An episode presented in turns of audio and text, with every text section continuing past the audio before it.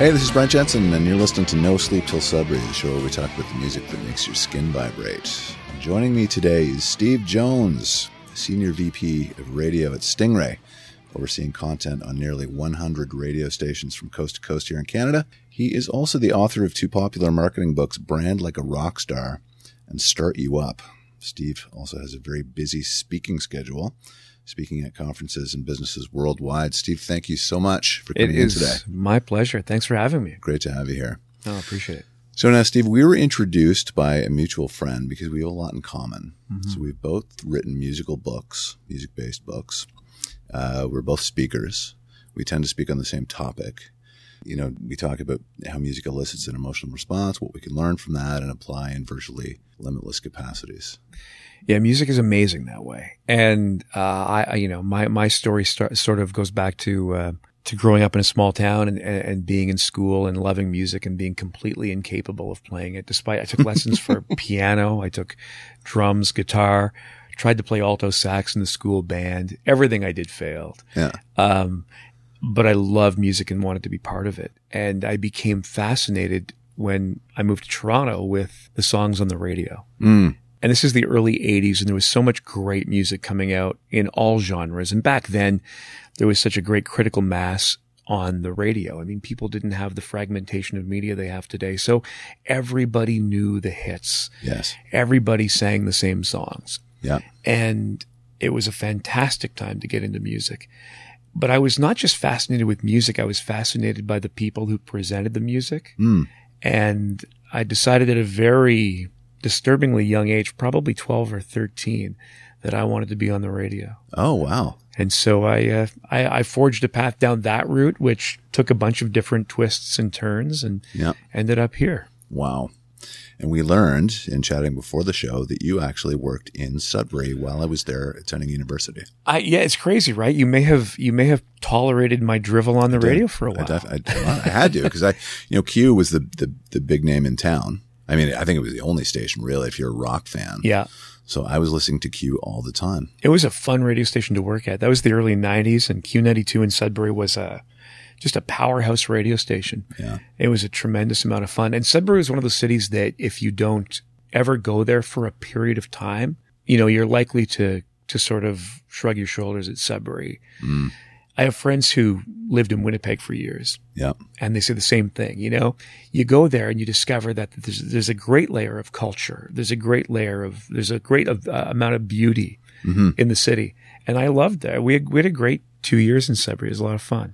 Oh, yeah. Yeah. It's fantastic. It's a great summer city too, actually. Yeah, it really Believe is. it or not. People don't think that. Yeah. And so you're from just outside Sudbury, right? Yes.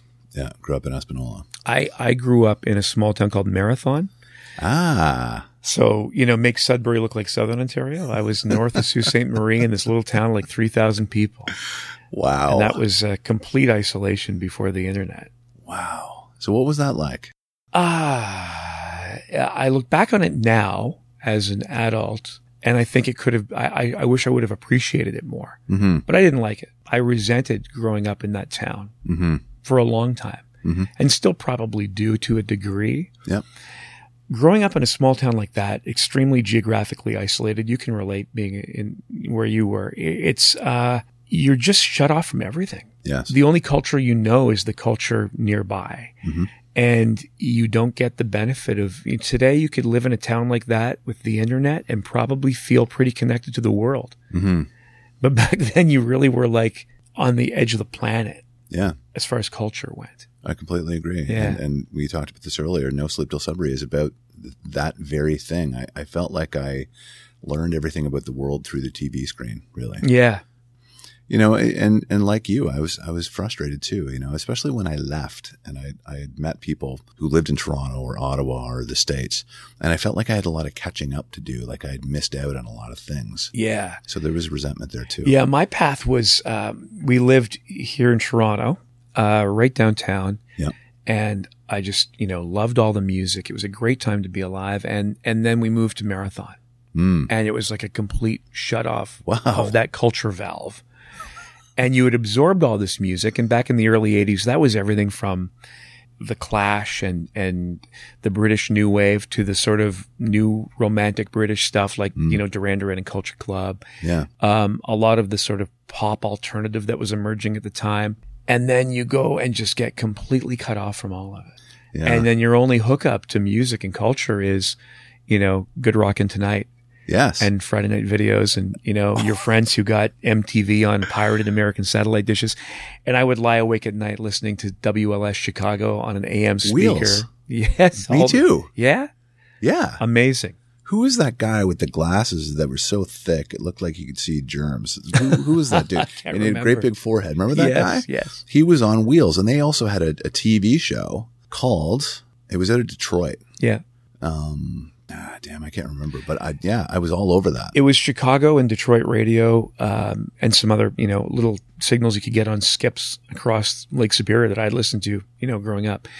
Uh, so yeah, I, I I think a lot of my musical tastes, now that I look back on what resonates with me, were formed by living in that in that small town and the juxtaposition of coming there from here in Toronto. Yes, certainly. Yeah. Yeah. And interesting that you did not take the metal route for that reason because we were, as I was saying earlier, I felt like I was a metal kid because I needed, you know, that kind of bombast and Yeah. color and ferocity, right? I needed stronger sensations and I overlooked the, the Wham and Bruce Springsteen even stuff like that because Yeah. I wanted that, you know, that aggression. Yeah, I, I came from a different perspective and, and, uh, moving to that small town, I, I couldn't, and now that you frame it with that need for aggression and color in an otherwise sort of black and white, introverted, very contained world, that makes sense. That resonates. I've always wondered why growing up in that town, you felt like a bit of an outsider if you didn't embrace Ozzy and, and, uh, you weren't into Iron Maiden. You didn't have an Eddie shirt. I didn't have an Eddie shirt. I had a I platinum blonde shirt and my ear was pierced. And, uh, I can now go back. It's funny to go back now and I can appreciate that music Yeah. that I didn't like at all, that I pushed away. Same. I can grab now uh, Iron Maiden and go, that was really good. Yeah. There's some really incredible musicianship and songwriting going on there. But at the time, I was like, you know, that was metalhead stuff. And you were one of this sort of small group of ostracized people who liked pop music or alternative music or weird music. Yeah. And uh, there was almost a, uh, you know, the people of Marathon who are hearing this podcast are going to probably uh, want me to be hung in the town square. I don't think they do that anymore there, but they could. But you were, there's almost like a musical culture of bullying that happened Oh, absolutely. There you know was. Yeah. if you weren't into the cool hard music you Yeah. were you know you you weren't cool But that went the other way too. I mean, I was I wore a Metallica T-shirt to to school, Master Puppets, and I was ridiculed for it. really Yeah, like really was. Yeah, because the metalhead. Po- I, I mean, I wasn't really a metalhead, but I loved heavy metal. mm-hmm. I kind of dressed like a prep a little bit. Like I was kind of like a jack of all trades, master and unsocial kid, right? But I remember wearing that T-shirt and getting laughed at by you know because the school was predominantly preppies, Yeah. or Benetton and all that stuff. sure i guess it does work both ways Yeah. I, I i remember you know living here in toronto and seeing people were were way more accepting of the fringes of music Mm. and toronto's a great was a great music town in in that era with CFNY being incredibly popular and bringing all this alternative music to the forefront. And then you had the top 40 stations like the 1050 Chum and, and CFTR that played a lot more alternative music than any American top 40 would play. And to this day, the stations like uh, like like Boom 97.3 or, or or Q107 will embrace a lot more pop alternative from the late 70s, early 80s Yes. than any uh, American counterparts would because that culture still exists in Toronto. It's kind of cool. But growing up in Marathon, that did not exist. Yeah, no, definitely not. Yeah. There was it was like Espanola. There was a social demarcation, I'm sure, Yeah, where your identity was determined by the music that you listened to. very much so. That's very yeah. simple, right? Yeah. Wow. Similar uh, upbringings as well. It sounds like It's a small world. it really is. Okay, you have got some great songs here, my friend. This was hard. It's it's not easy, right? It's not. And you think about these songs when you said to me, give me five songs that truly, you know, I forget the words you use, but sort of truly move you and represent you. Mhm. You could go down so many different avenues with that. You know, what, what song was playing when we drove home with my firstborn son in the, in the car? Like, I, I mean, there's songs that hit you in moments of your life, but I tried to think of it in sort of not, I guess, bigger, but sort of songs that all those years later still resonate with you Yes. because there are songs that can be uh, representative of moments in your life that years later don't feel like songs that truly represent you as an individual. Songs that resonate in the moment. We we sort of touched on this before we hit record, which was the idea that uh, there are songs that last for years and take on an entirely new life of their own over the course of years. And you can look back on songs that were number one hits or songs that were massive in their day that nobody cares to hear anymore. And you can find a wealth of songs that weren't very big in their day, but somehow over the course of years have taken on meaning that goes far deeper than anything they were able to accomplish in their so-called hit cycle. Yeah. So, you know, this, this was a tough project and it was fun. Yeah. You actually had, a, had an amazing observation that I had not considered before about Blister in the Sun. Yeah, Violent Femmes, Blister in the Sun was, I mean, to this day feels like a song that everybody knows, everybody can sing the words to.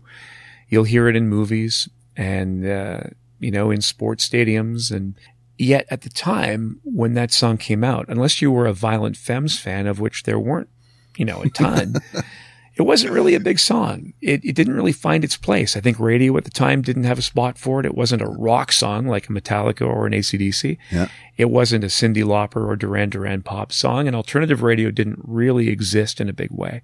And now you look back all these years, you know, in the rearview mirror, and that song just resonates. Mm. It's a great piece of music.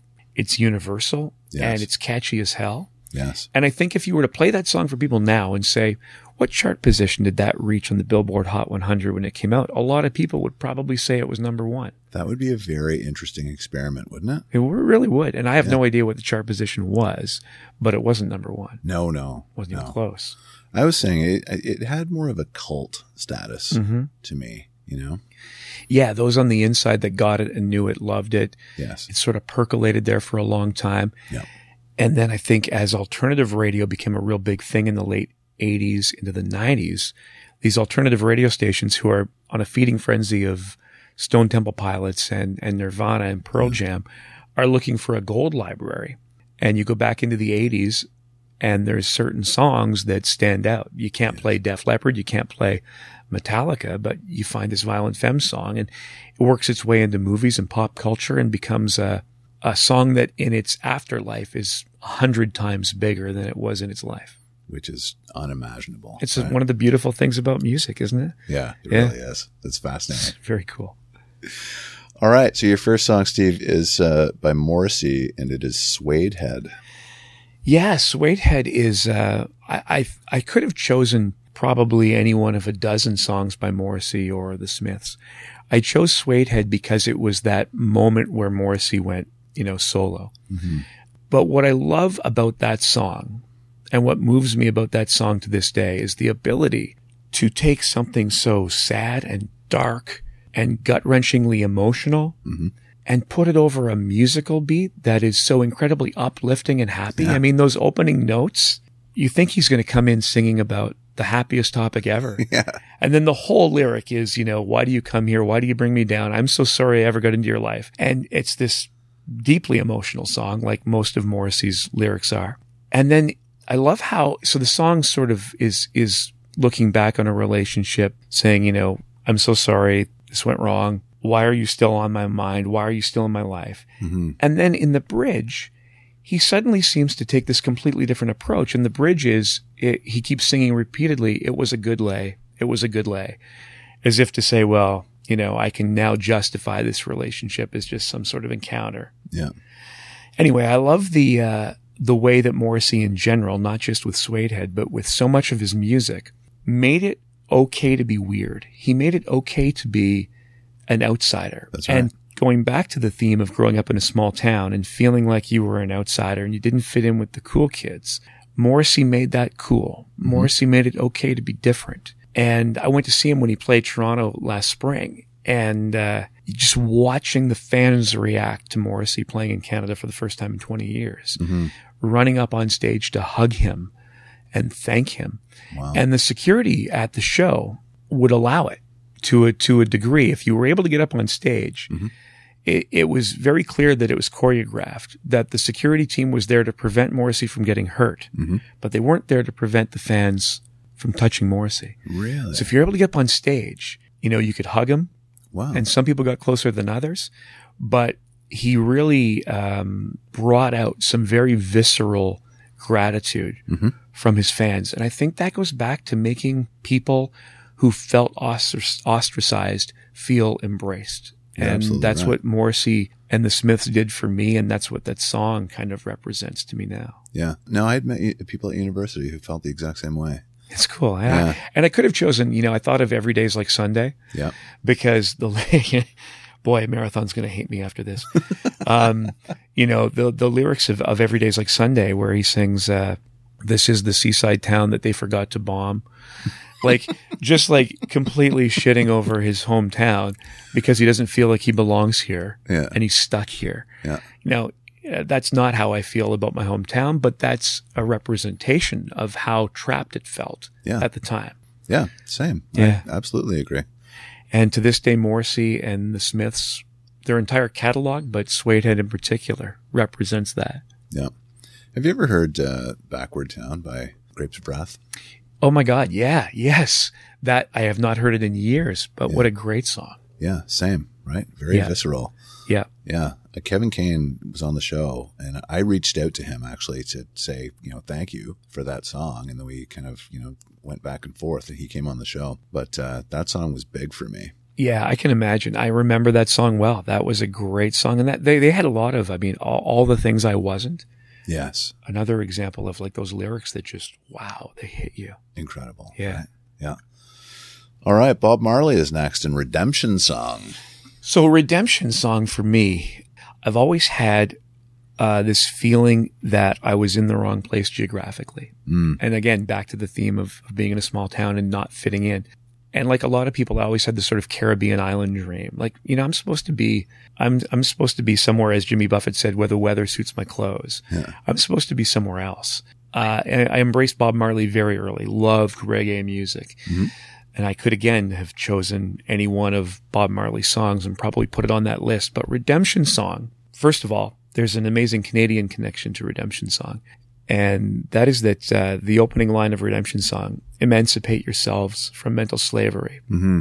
is a line from a speech given by human rights activist Marcus Garvey Mm. in Sydney, Nova Scotia in 1973. Wow. 19, sorry, 1937. Long before civil rights was a thing in America, long before the struggles of Martin Luther King and, you know, it was, it was a different era and, uh, and Marcus Garvey was bravely and, and in hindsight, maybe somewhat controversially advocating for an Africanization of black people.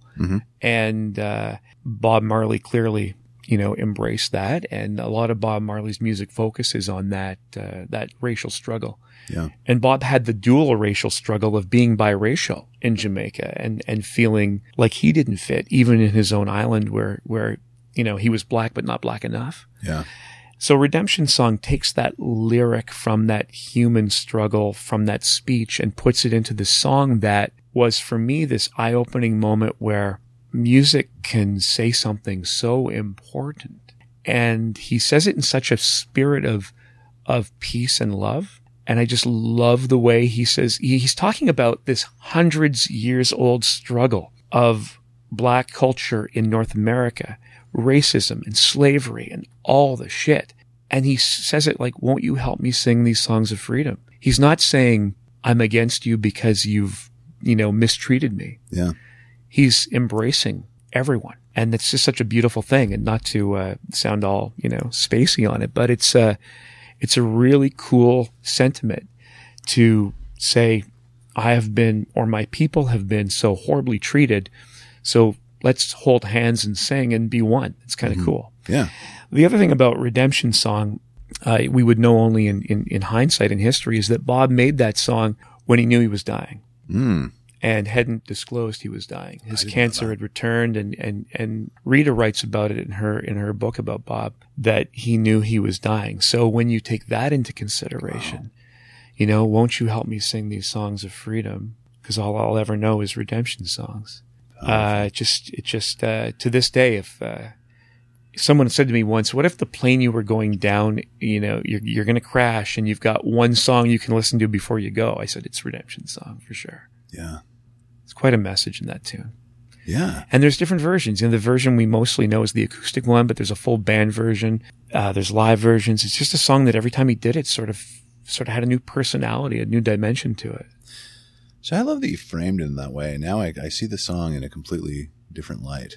A lot of what I embrace about the song is because, you know, I heard it the first time and loved it, but then discovered all these things about it, all these layers to it that did the exact same thing for me. Mm-hmm. And I think that's what, that's what, uh, these stories about music can do for people. Like you, you can share your emotional connection to someone else's favorite song and suddenly that song means a lot more. I, in my speaking engagements, sometimes I'll talk about the need to embrace screwing up more. Mm. You know, we're a perfectionist society. We don't embrace mistakes enough. And uh, I'll take people down the path of uh, the police recording Roxanne. And, you know, if you listen to Roxanne by the police about five or seven seconds in, there's an off key, completely misplaced piano note. Ah. It, it makes no sense in the structure of the song. And immediately after, you hear a laughing voice. And then two or three seconds later, Sting, Sting starts, starts to sing. Yeah. Well, the story is he was in the vocal booth about to sing the vocal track and his ass hit the piano No. and he laughed. And then he started to sing thinking, well, when they go to put the song together in, in the editing process, they'll just take out the laughter, take out the piano. But they, they played it back and they thought, this is so cool. and they left it in. I, wow. And the story I tell with that is that, you know, I've now ruined Roxanne for some people because every time they hear it, they will now have to hear that piano note. They'll have to think about Sting's ass hitting that piano. but it, it- I, I maybe haven't ruined it, but you forever changed the song. And I think, you know, now that I've shared that story about Redemption Song, it kind of forever changes this, the song for those who hear it next. you know? Yeah. Yeah. That is so funny because I can hear that little, it's like an, it almost sounds like it's echoing that little laugh. And I always wondered why that was in there. Yeah.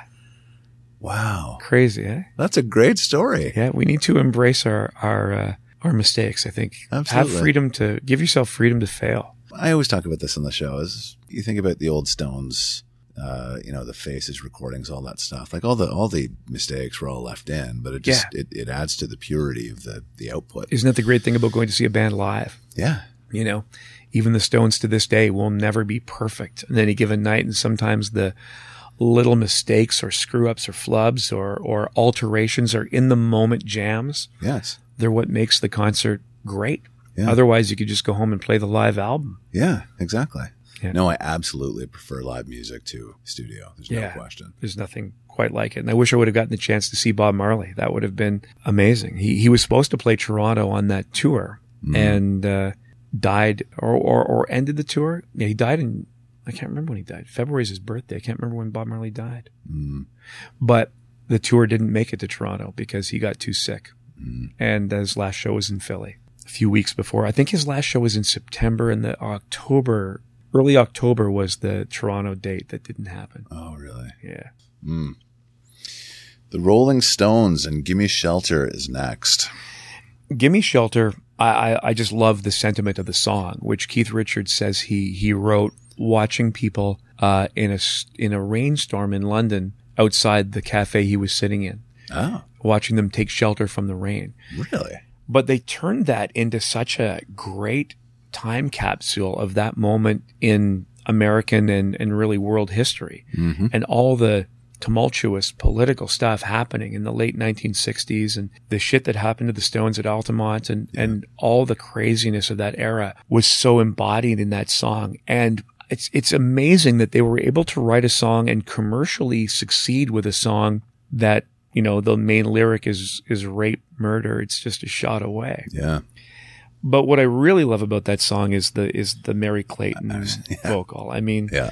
and as we talked about moments ago, when you know the history behind some of these things, these songs take on new meaning. And I always love Give Me Shelter from the opening notes that are so subdued. And then the song kicks in with this just kick ass, raw energy. Yes. And the vocal mix on that song is just so perfect. Yeah. It's just there enough that you can hear it, but it's it's buried enough that you're not sure quite what you're hearing. Mhm. The lyrics aren't easy to make out, which which is perfect for a song that's about so much crazy, you know, cultural stuff going on. It it works on so many levels. But then you hear the story about Merry Clayton, the background singer, and for those who haven't watched, uh, is it Twenty Feet from Stardom? Yes, it is. Yeah.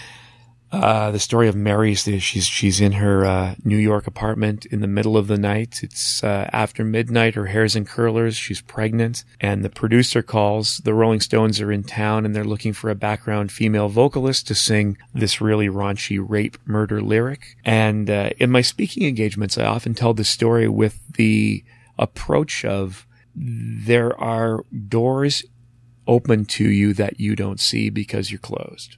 Your mind's closed. Hmm. Merry Clayton could have just said, dude, it's, it's midnight. I'm pregnant in bed. Call somebody else. Yeah. She didn't have to say yes, Mhm. but she, her mind was open to the opportunity and she went in. And according to the documentary, she didn't even really know the Rolling Stones. She, she wasn't a fan That's right. and she, she they were the Rolling Somethings, and she went in and sang the, the line, and then did one more pass on it, Yeah. and just committed to knocking them on their ass. And in another example of a possible mistake being left in the song, when she does that pass on rape murder, it's just a shot away, and her vocal breaks, and then she goes up an octave, and her vocal really cracks. Yeah. And then Mick, who's clearly standing off to the side somewhere, lets out a woo, Yes. like wow. Yeah. And if you listen carefully, that that that moment of like wow that Mick lets out is in the song. Yes. Why not? Right? That's so cool. I was alluding to that earlier about the just leaving stuff like that in, and clearly, you know, that happens, and it surprises him. And Yeah. he, you can he he's like, whoa, that's my favorite genius. part of that song. Absolutely. And and you know, for those who are hearing the story for the first time, you'll hear "Gimme Shelter," and you'll hear that background vocal, and then you'll hear Mick in the background, and that's it's just it's a it's a beautiful moment of recognizing that sharing that moment of intense surprise, mm-hmm. pleasure, shock, delight with the listener is is genius. And and and that's one of the things today I think that I'm not the kind of person who would who would, you know, beat up on today's music. I still make my living with with music and top 40 stations and country stations and hip hop stations. There's a lot of good in today's music, but one of the things that is missing is that raw and sometimes wrong, broken mistake mm-hmm. that gets left in because everything today can be polished and fixed and auto-tuned and, and corrected. And yeah, that makes for a pristine experience, but it doesn't make for an emotionally connective experience because we're human beings and we're all, we're all flawed. We- We're all messed up in some weird way. Yeah.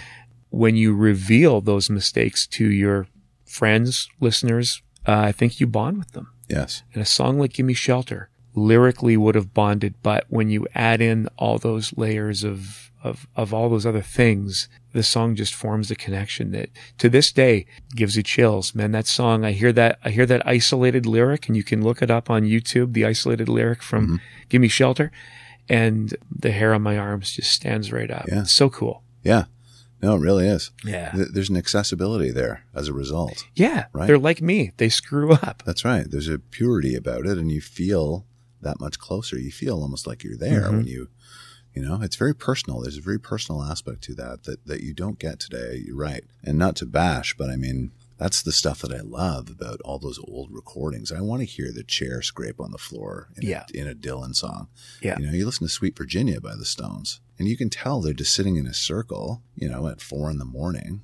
It's just, it's fantastic. That's Yeah. what I want. You're 100% right. I mean, when's the last time that somebody, you know, left the fret noise on every breath you take Mhm. and left that in the song? Yeah. And now when you listen to every breath you take, the, uh, the, the, the fret uh, noise isn't just eliminated. It's reverberated. It's Yes. part of the haunting nature of the song. That's right. But anyone else, you know, would have taken that out Yeah. because it's not perfect. That's a good point. That's one I haven't really considered because you're right. I can hear that in my mind right now. There's a there's a almost a reverb on it, an echo that Yeah. you know. Yeah, and it's very metallic echo. It's it's when you think about what that song's about, the stalking nature of that dark nature of that song, Mhm. it really works. Yeah. It's almost like another instrument besides the guitar being added in. Yes. Very interesting. okay, so your next tune, uh, one of my favorite first lines Went home with a waitress the way I always do. Warren Zevon, lawyers, guns, and money. That's it. I feel a little douchey putting Warren Zevon on my list. Why? Well, because I think that if you like, say you're a Warren Zevon fan, you're Yeah. like, oh, really? Like, you know, are you that pretentious? But my first exposure to Warren Zevon was, was like everyone else was Werewolves, of Werewolves of London. London. And for about a decade, that was the, uh, the beginning and the end of my exposure to Warren Zevon. And then there was a movie that came out in the early nineties, had Danny Glover and Steve Martin. It was called The Grand Canyon. Mm. And Steve Martin was, it was in a serious role. It wasn't a comedy role. The movie, I don't think it did very well, but in the soundtrack to the movie, there was a song called Searching for a Heart mm-hmm. by Warren Zevon. And so that took me down a Warren Zevon rabbit hole and I discovered Excitable Boy and, and I discovered all the back catalog of Warren Zevon and just fell in love with his incredibly vivid storytelling and just his weird ability to tell these fantastical, bizarre, you know, Roland the Headless Thompson gunner. Yeah. Like, who the hell says that? Yeah. And that sort of contextualizes Werewolves of London. Yes. It contextualizes a lot of his music that was just so bizarre. But Lawyers, Guns, and Money, for me, represented that Caribbean dream again. Mm. You know, that I'm in the wrong place sort of attitude. Warren, uh, Warren sang in that song about, you know, I went home with a waitress. I was gambling in Havana. It's sort of this sort of modern day pirate. And I love that. I love the adventure of that song. To me, that song always embodied, you know, I'm going to, you know, go discover this. I'm going to go here and do that. I'm going to travel the world. And that song is, has been covered a bunch of times too by uh, a whole bunch of different artists on tribute albums and things. And it's, it's, I love the cover versions because Yes. people interpret that song differently. Yeah, definitely. Um, and again, we go back to uh, the other songs I've chosen. I probably could have chosen a bunch of other Warren Zevon songs, but but that song just to me spoke the loudest. Yeah, no, I can see that. And I love the line, uh, you know, the shit has hit the fan, and the other line where he says, uh, "Dad, get me out of this." Yeah. You know, here's a grown man still saying, "Dad, I need your help." I thought that was a really cool line. yeah. I, I was playing it uh, the last time I was in Cuba and, you know, listening to, uh, I was gambling in Havana and took a little risk and Yeah. it just, it resonates with you. I think it's a great song to play when you're going anywhere because it's a traveling, it's a road, it's a road trip kind of song. Oh yeah, for sure. Yeah. yeah. He's always had this unique ability to convey imagery, you know. Yes. People are probably more familiar with uh, Werewolf in London. Yeah. You know, his hair was perfect. You just you kind of develop this mental image of what he's talking about, which is bizarre but also really interesting. And Yeah. it pulls you in in that way. He uses words and phrases in a way that, I mean, who would start a song with, I went home with a waitress the way I always do? How was I to know she was with the Russians too?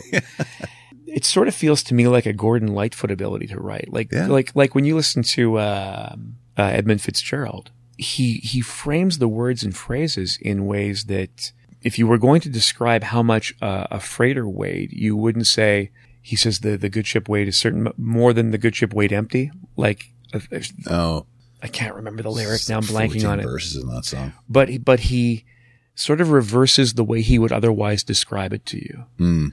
And, and you listen to Sundown by Gordon Lightfoot when he's he's writing that song at the depths of alcoholism and infidelity, Yeah. and he's saying he's singing about the room where you do what you don't confess, and and sometimes I'm feeling. Uh, I, I hate that I feel so good when when I'm feeling no pain. Just framing like he could he could just say I'm I'm drunk. I'm sleeping around while I'm drunk. Yeah. And Warren could have said different things, but Warren Zevon and, and great writers like that have a way of taking these words and playing with them and repositioning them. Dylan did it and, and great writers do it. Springsteen did it. Uh, and just painting these pictures that because the words are in a different order than you would normally say them, hmm there's suddenly this, your, your mind, your, your synapses are firing and your mind's electrified That's right. with color, as you said, because my brain wasn't prepared to hear those words that way. hmm I was I was at a, a session once and there was a grand piano there, and the sign on the grand piano said "Place not a thing upon me." And I think about that because how many times have you seen you know a sign that says you know please do not place objects here? Yeah. Yeah. Well, who the hell cares about that sign? Yeah. I don't remember that sign. Yeah. But when the sign says "Place not a thing upon me," like I'm like, well, you've you've now gotten me to pay attention to something that otherwise would have been complete white noise in my life. Yes.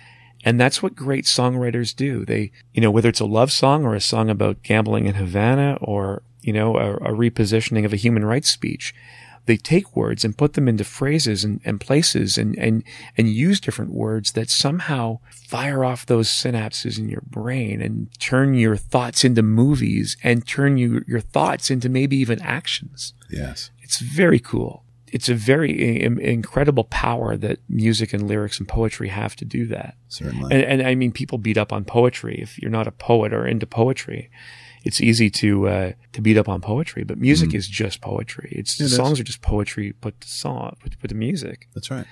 Um, the same people who sing along with a song will say, "I don't like poetry." Well, if you don't like poetry, why are you singing along to "Like a Rolling Stone"? Mhm.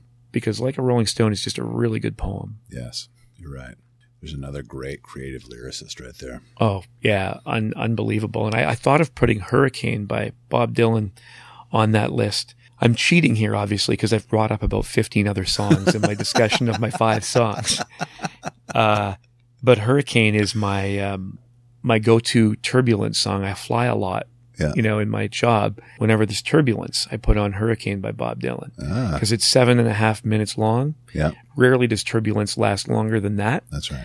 And the story that Bob Dylan tells in Hurricane is so good. And I've, I, yeah, I've heard the song a million times. Yet every time I hear it, I can't help but pay attention to it. And it distracts my mind from the thought that the wings are going to fall off this plane and I'm about to die. Oh God. So Hurricane is a great song if you're ever in turbulence. It's, it's the kind of song again that makes a movie play in your head Yeah. and uh, tells a great story. Sorry, I cheated that one in there. You did. You- That was very clever. Uh, Bruce Springsteen is last on your list here. So this is going to go back to the the first discussion we had about growing up in a small town. And my first ex- exposure really to Bruce Springsteen was Hungry Heart, um, because I, I'm a little embarrassed to admit my real first exposure was Born in the USA and, and Dancing in the Dark. Oh, mine too. And that's just a product of our time, right? I mean, it's funny that I tell people my first exposure to Foreigner was I want to know what love is. And then I discovered Foreigner. My first exposure to Boston was Amanda, you know, because it was the early 80s and I was I was getting into music. Yep. Uh, so in terms of Springsteen, uh, it was sort of Hungry Heart, and then that led to Born in the USA and that whole album and all those hits. Around that time, I was I had just moved to Marathon and uh, living in this small town, three thousand people, uh, virtually no exposure to outside media, Mm, and I could not wait to escape. yeah. And I sort of lived my high school years thinking, as soon as this is done, I am out of here so effing fast. Oh, yeah. Me too. I just could not wait. High school was just a means to an end to get out of town. And Marathon sat, so it's on the Trans Canada Highway, the coast to coast highway for the, that connects Canada. And uh, it's not quite on the highway. Hmm. It's a couple of miles off the highway on a side road, which makes it even more isolated. and when I was 17, I, I bought a motorcycle. Ah, I bought a motorcycle off of a pilot and he needed money for training and I needed a motorcycle. So I said to him, I don't know how to drive a motorcycle. So he took me out to the airport, which was just one long strip of pavement that, you know, maybe one plane a day landed on. Mm. And he taught me to drive a motorcycle up and down this 3,500 foot runway. wow. So at the end of the day, I thought I was a biker because I could, you know, I'd had that thing up to 150 kilometers an hour. I was a biker, but he didn't teach me how to turn or how to, you know, really ride a bike. I could drive in a straight line fast. So I would, uh, I would listen to Born to Run on my Walkman with headphones on underneath my helmet, Helmet. and drive that bike out of town as far as I could go. Yeah. And then I'd have to come back home. Uh, Born to Run was like the soundtrack to getting the hell out of town. And whether I was actually physically, you know, riding my motorbike out of town or just thinking about getting the hell out of town, Born to Run was the song. And I eventually totaled that motorbike because a few months after buying it, I did have to turn at some and I had to turn to avoid someone who had, who had swerved into my lane. And uh, I wasn't a very good biker. So I totaled the motorbike Oh, wow. still born to run, you know.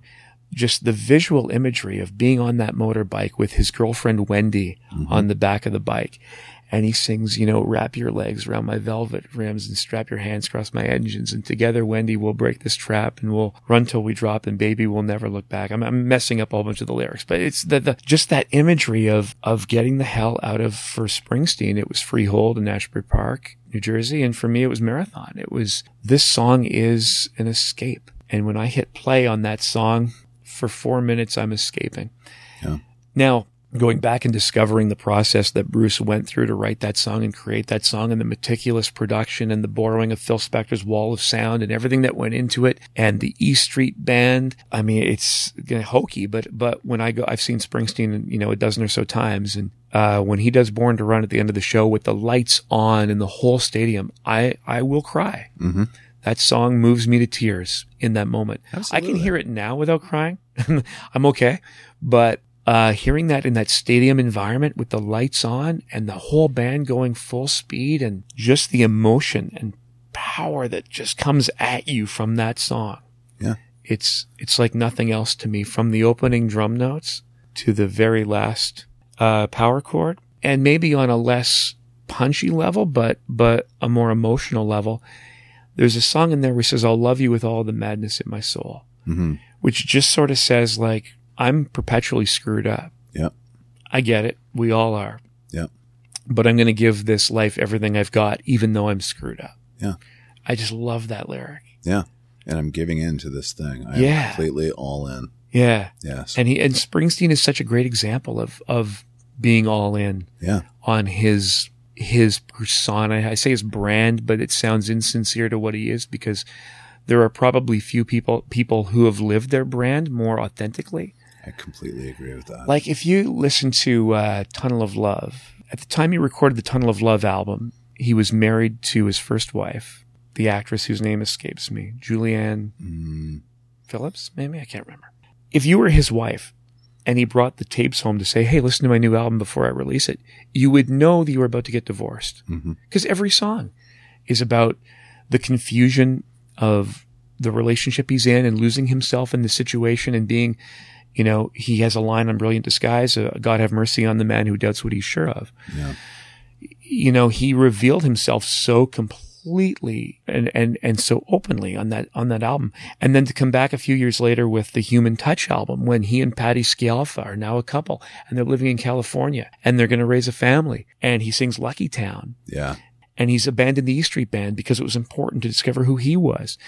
And then to come back to it all and, and to record songs like The Rising coming out in the wake of 9-11 Yeah.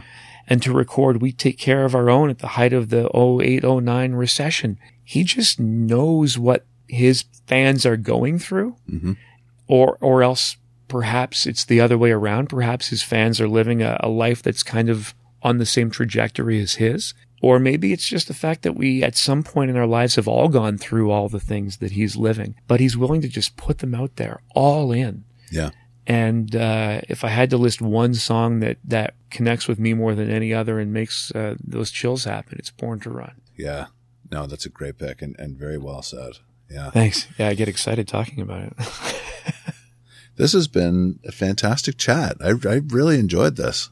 Thank you. I have too. I, I appreciate the challenge of coming up with these songs and articulating the reasons why they matter and uh, talking about them and, and hearing your story and finding out our stories are so connected Mm, and learning that uh, 30 years ago we may have been on opposite sides of that school playground, um, but yet here we are in the same room uh, appreciating the music at the same time together. I think that's, that's Isn't that it's a beautiful thing. that's It really incredible? is. It really is. Thank you so much for coming out. My pleasure. All right. This has been No Sleep Till Sudbury with Brent Jensen and my very special guest, Mr. Steve Jones. Till next time, folks, take good care. Brent Jensen is the best-selling author of No Sleep Till Sudbury, Leftover People, and All My Favorite People Are Broken. All titles available in stores and on Amazon worldwide.